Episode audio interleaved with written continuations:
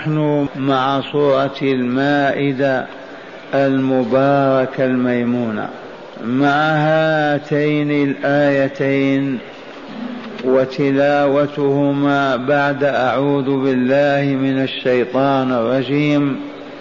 يا أهل الكتاب قد جاءكم رسولنا يبين لكم كثيرا مما كنتم تخفون من الكتاب ويعفو عن كثير. قد جاءكم من الله نور وكتاب مبين. يهدي به الله من اتبع رضوانه سبل السلام ويخرجهم من الظلمات إلى النور بإذنه ويهديهم إلى صراط مستقيم. هاتان الآيتان سبقتهما آيتان تعرضنا لهما في الدرس فيما مضى.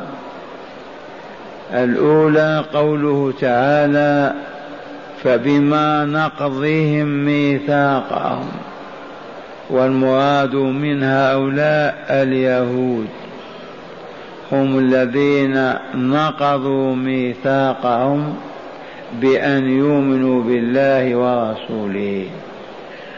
فبما نقضهم ميثاقهم لعناهم ولعنة الله عليهم طردهم من الخير وبعدهم من ساحته في الدارين.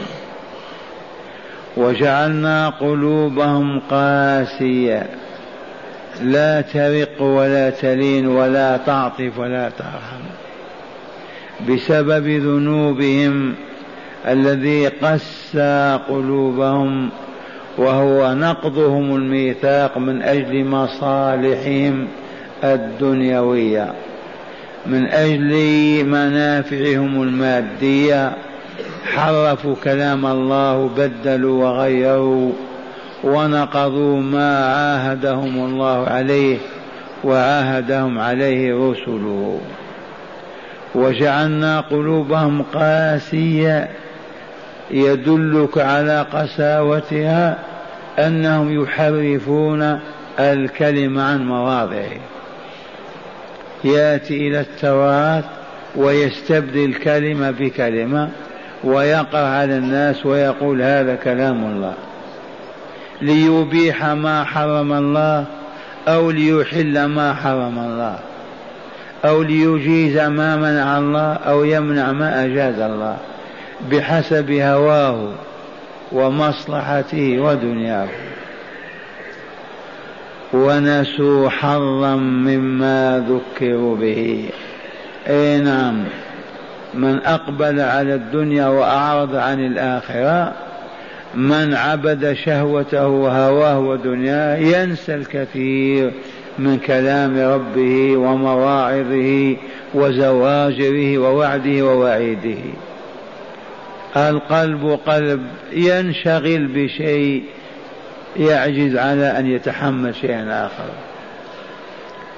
وقال تعالى عنهم ولا تزال تطلع على خائنة منهم. يخبر رسوله صلى الله عليه وسلم فيقول له ولا تزال تطلع يا رسولنا محمد صلى الله عليه وسلم على خائن من خياناتهم أو على طائفة خائنة من طوائفهم إلا قليلا منهم كعبد الله بن سلام وأخيه وبعض الصالحين. وإلا خياناتهم متوفرة متكاثرة والذين يعايشونهم يقفون عليها في كل يوم. اذا وأمر رسوله محمدا صلى الله عليه وسلم بالصفح عنهم والعفو فاعف عنهم وأصفح. إن الله يحب المحسنين. وحسبكم أنهم تآمروا على قتله ثلاث مرات. اذا وعفى وصفح. بنو قينقاع أجلاهم فقط ما قتل منهم أحدا بنو النضير كذلك أجلاهم وترك لهم أموالهم عفوا وصفحا. بنو قريظة استوجبوا القتل لأنهم اشتركوا مع الأحزاب. وحكم الله عليهم بالقتل. ما هو رسول الله صلى الله عليه وسلم؟ فقد حكم سعد بن معاذ فحكم عليهم بحكم الله في سماء فوق سماواته. وقوله إن الله يحب المحسنين هذه الجملة نافعة للبشر إلى يوم الدين. العفو والصفح هذان من خيرة أخلاق المؤمنين وأفضل صفاتهم. فمن قدر على أن يعفو عن ظالم أو يصفح عن مجرم فليفعل. وذلك هو الإحسان والله عز وجل يحب أهله. ومن كان يرغب في حب الله فليعفو وليصفح يظفر بحب الله عز وجل. إن الله يحب المحسنين. وقد علمنا أن الإحسان يرحمكم الله هو إتقان العبادة وتجويدها حتى تثمر الثمر المطلوب منها. الإحسان إذا أطلق إتقان عبادة الله وتحسينها من أجل أن تثمر زكاة النفس وتطهيرها. يدل لذلك أن جبريل لما سأل النبي صلى الله عليه وسلم عن الإحسان بينه بقوله الإحسان أن تعبد الله كأنك تراه. فإن لم تكن تراه وعجزت عن ذلك فلتعلم أنه يراك. ومن عبد الله وكأنه ينظر إلى الله هيهات هيهات أن يزيد فيها وينقص منها أو يبدل أو يغير. ومن عبد الله وهو يعلم يقينا أن الله ينظر إليه وهو يعبده كذلك هيهات هيهات أن يزيد فيها وينقص أو يبدل أو يغير. ومن ثم تنتج له الطاقة النورانية. والإحسان إلى الناس بعدم أذيتهم وبإنالتهم الخير وإنزال الرحمة بهم وهذا أمر عام. المهم أن نعلم أن الله يحب المحسنين. فلنحسن حتى يحبنا الله عز وجل. كان ذلك مع اليهود ومع النصارى فقال تعالى ومن الذين قالوا إنا نصارى قالوا إنا نصارى.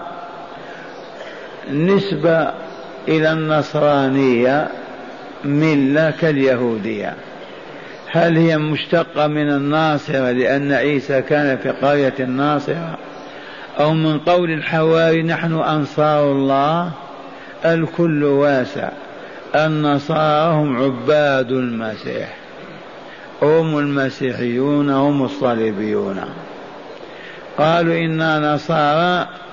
قال تعالى أخذنا ميثاقهم كما أخذناه على اليهود.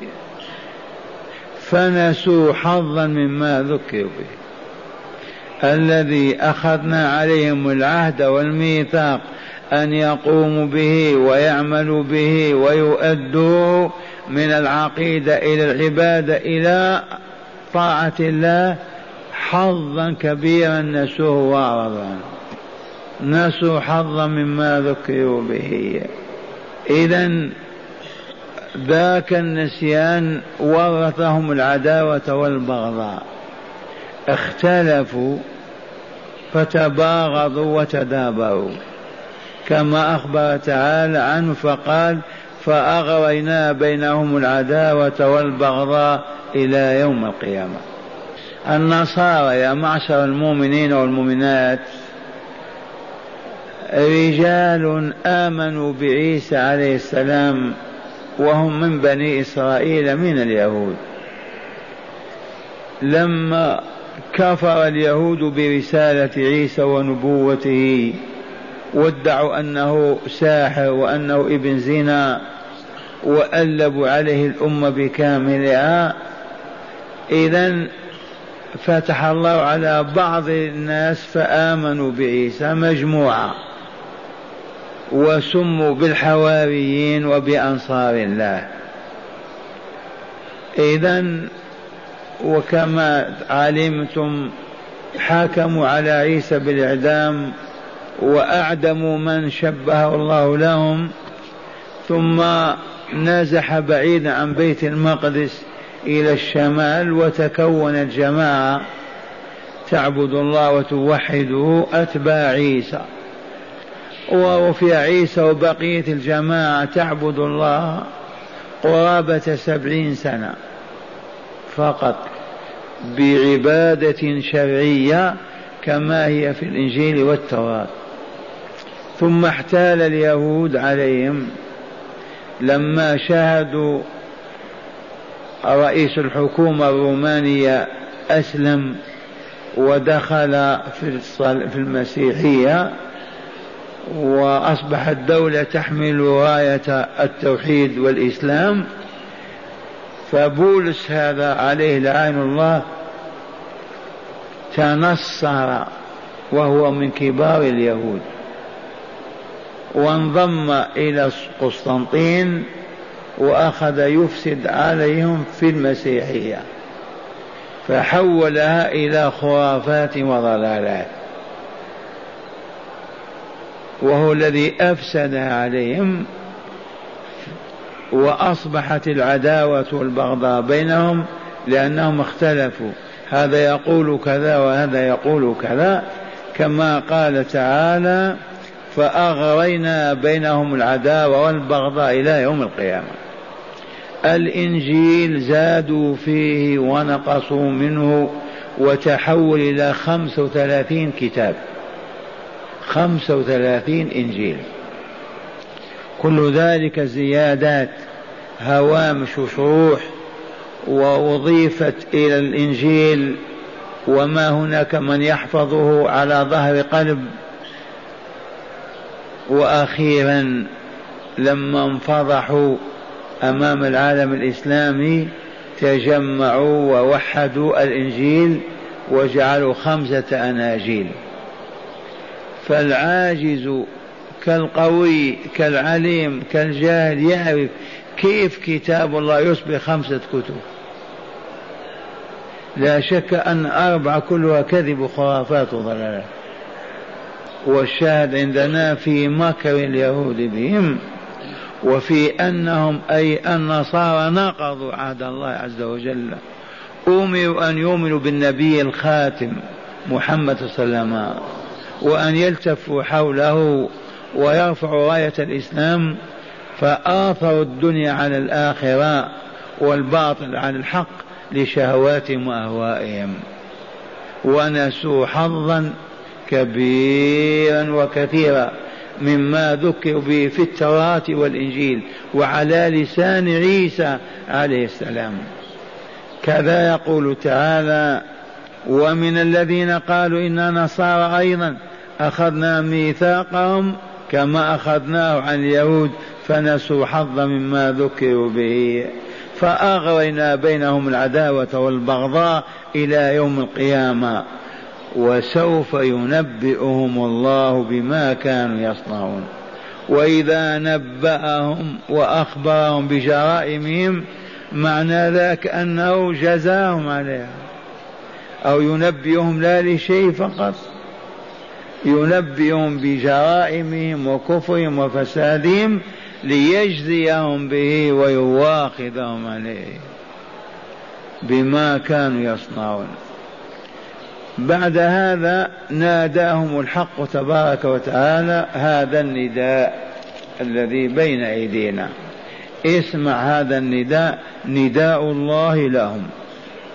قال تعالى يا أهل الكتاب من هم؟ اليهود والنصارى. لأن اليهود أهل الكتاب هو التوراة. والنصارى أهل الكتاب هو الإنجيل. الأصل التوراة والأصل الإنجيل. لكن التوراة زيد فيها ونقص منها لأن الله ما تولى حفظها كما تولى حفظ القرآن. الإنجيل عرفتم أصبح خمسة وثلاثين إنجيل أو أربع أناجيل آخر شيء. لكن في الحقيقة هم أهل كتاب وإلا لا أهل كتاب. النداء حق. يا أهل الكتاب وفيه معنى الذم. يذمهم يلومهم يعتب عليهم. أهل الكتاب ويضلون أهل الكتاب ويكفرون أهل الكتاب ويفسقون أهل الكتاب ويعمون وهم أهل النور. ما يناديهم تشريفا لهم وإنما ليذمهم ويذكرهم بهبوطهم وسقوطهم. يا أهل الكتاب قد جاءكم رسولنا. من هو هذا الرسول الإلهي؟ هذا محمد صلى الله عليه وسلم. هذه الإضافة إضافة عجيبة إضافة تشريف إضافة تعظيم هذا رسول الله. ما قال قد جاءكم رسول أو أرسلنا إليكم رسولا قد جاءكم رسولنا. المبجل المعظم المرجب. وأنتم تؤمنون بنا وتخافوننا وتطمعون فينا ويأتيكم رسولنا وتحاربوه وتكذبوه وتكفروا به. أين يذهب بعقولكم؟ يا أهل الكتاب قد جاءكم قد للتحقيق وبالفعل جاء وإلا لا. هذا قبر هذا مسجده وهذه أمته. ودعاهم خمس ثلاثة وعشرين سنة وهو يدعوهم قد جاءكم رسولنا الإضافة كما علمتم للتشريف والتعظيم. قد جاءكم رسولنا يبين لكم مهمته رسالته التي جاء بها أنه يبين لكم كثيرا مما كنتم تخفون من الكتاب. هو جاءهم ليدعوهم إلى أن يعبدوا الله عز وجل ويسلموا ويدخلوا الجنة. لدعوه عامة. لكن هنا لما تمردوا طغوا نقضوا العهود قال لهم يبين لكم كثيرا مما كنتم تخفون من الكتاب. وهذا وحده كافي في أن يكون محمد رسول الله ويستحيل أن يكون غير رسول الله لأنه أمي عربي عاش أربعين سنة لم يعرف ألف ولا باء. ثم يبين خبايا أهل الكتاب وما يسطرونه وما يخفونه. كيف يتم هذا لمن لم يكن وحيا يوحى إليه ورسولا يرسله الله إلى الأرض؟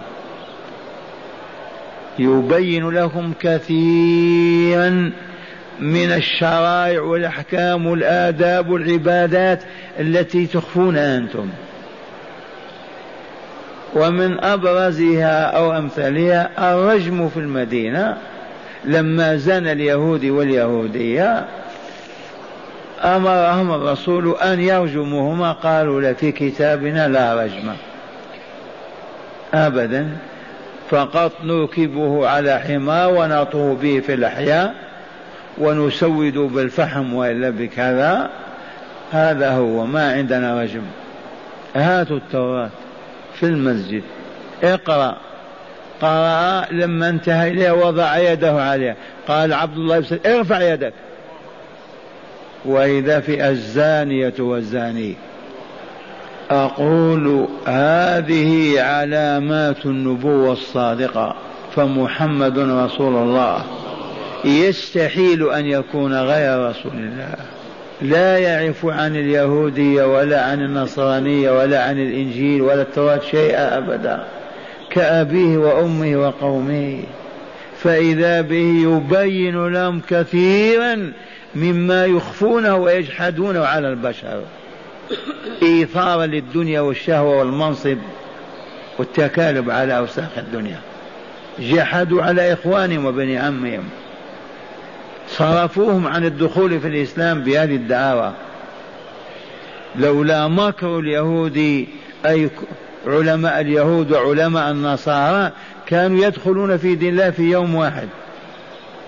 لكن الرؤساء والزعماء والمسؤولون هم الذين منعوهم وصرفوهم بما يكذبون عليهم ويبين لهم غير الحق.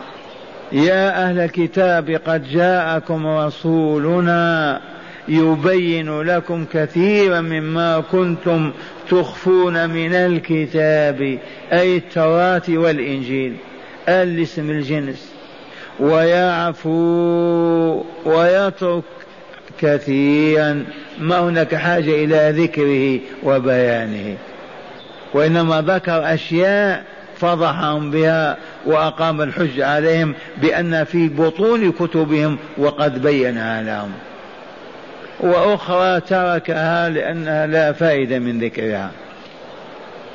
يبين لكم كثيرا مما كنتم تخفون من الكتاب ويعفو عن كثير. ثانيا قد جاءكم من الله نور وكتاب مبين يا أهل الكتاب قد جاءكم من الله نور عظيم لا ترون شيئا في الحياة إلا به النور لولاه ما رأينا شيئا هل العين تبصر في الظلام؟ أين العين ما تبصر شيئا؟ لا بد من نور الشمس أو نور القمر أو الكوكب أو نور المصباح. هذا النور بدون الإيمان به واتباعه وتعظيمه وإجلاله وحبه وإكباره والله ما ترون ما يسعدكم ولا ينجيكم. عميان بصائركم لا ترى شيئا إلا على هذا النور. ونعم هل ظهرت هداية في اليهود أو النصارى بعد محمد إلى الآن ظهر فيهم طهر صفاء مودة حب عز كرامة. اهتدوا إلى ماذا؟ ما وقع شيء لأنهم يمشون في الظلام. العهر والفجور والجرائم أندية اللواط. التلصص الإجرام قتل البشرية تمزيق لحومها. قل ما شئت. أين النور الذي يهتدون عليه؟ كفروا به ورفضوه وأعرضوا عنه. كيف يهتدون؟ قد جاءكم من الله نور ألا وهو رسول الله صلى الله عليه وسلم. يا عبد الله يا أمة الله والله إن الذي لا يؤمن بمحمد رسولا ويحبه ويعظم ويمشي وراءه. والله ما رأى شيئا. إنه يعيش في الظلام. ولن يهتدي إلى سعادة ولا إلى كمال. إما أن تؤمن به وتحبه وتعظمه وتسمع له وتمشي وراءه تهتدي. إذ هو نورك بين يديه. تعرض عنه وتكفر به أو لا تبال به. والله ما تخرج من الظلام سواء كنت يهوديا أو نصرانيا أو مجوسيا أو مسلما. إلا أن المسلم بحق لا يمكن أن يبتعد عن رسول الله صلى الله عليه وسلم. قد جاءكم من الله هذا المصدر الذي جاء منه من هو؟ الله هو الذي أرسله ونبأه وأعد إعداد خاص وهو في أرحام أمهاته وأصلاب آبائه قد جاء من الله نون وكتاب مبين. الكتاب المبين البين الواضح القرآن. إي والله إنه القرآن. مبين وإلا لا ها نحن وأكثرنا من العوام. نسمع هذا كلام هل يحصل اضطراب في النفس؟ غموض. ما شاء يا أهل الكتاب قد جاءكم رسولنا يبين لكم كثيرا مما كنتم تخفون من الكتاب ويعفو عن كثير. أي إنسان ما يفهم هذا الكلام؟ قد جاءكم من الله نور وكتاب مبين. حقا القرآن مبين.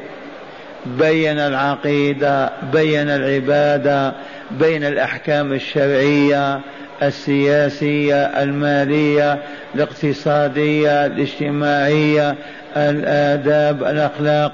بين ملكوت السماء وما فيه من كمالات. بين الأرض حتى الذرة. وكل شيء مبين في هذا الكتاب. مبين ولا لا؟ غاية الإبانة.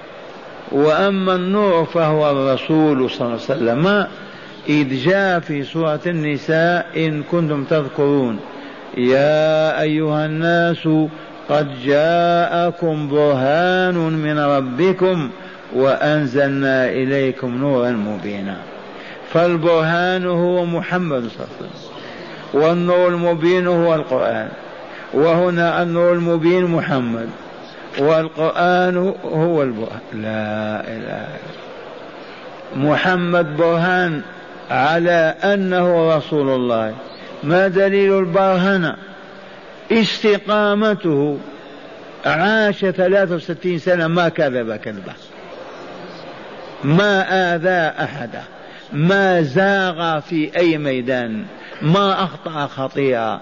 قل ما شئت أكبر من ذلك. أمي لا يقرأ ولا يكتب. يحدثك عن الملكوت الأعلى بكل ما فيه. يحدثوك عن تاريخ البشرية من آدم إلى يومه. كيف يتم هذا؟ لولا أنه رسول الله. أي برهان أعظم من هذا؟ رسول الله. فالكتاب نور والنبي نور والكتاب برهان والرسول برهان. قد جاءكم من الله نور عظيم وكتاب مبين يهدي به الله من اتبع رضوانه.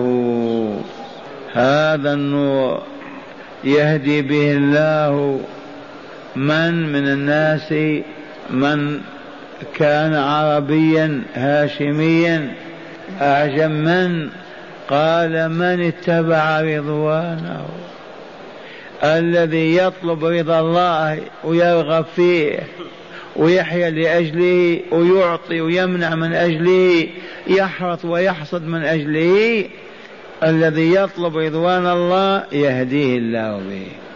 إذ هو يحمل الهداية.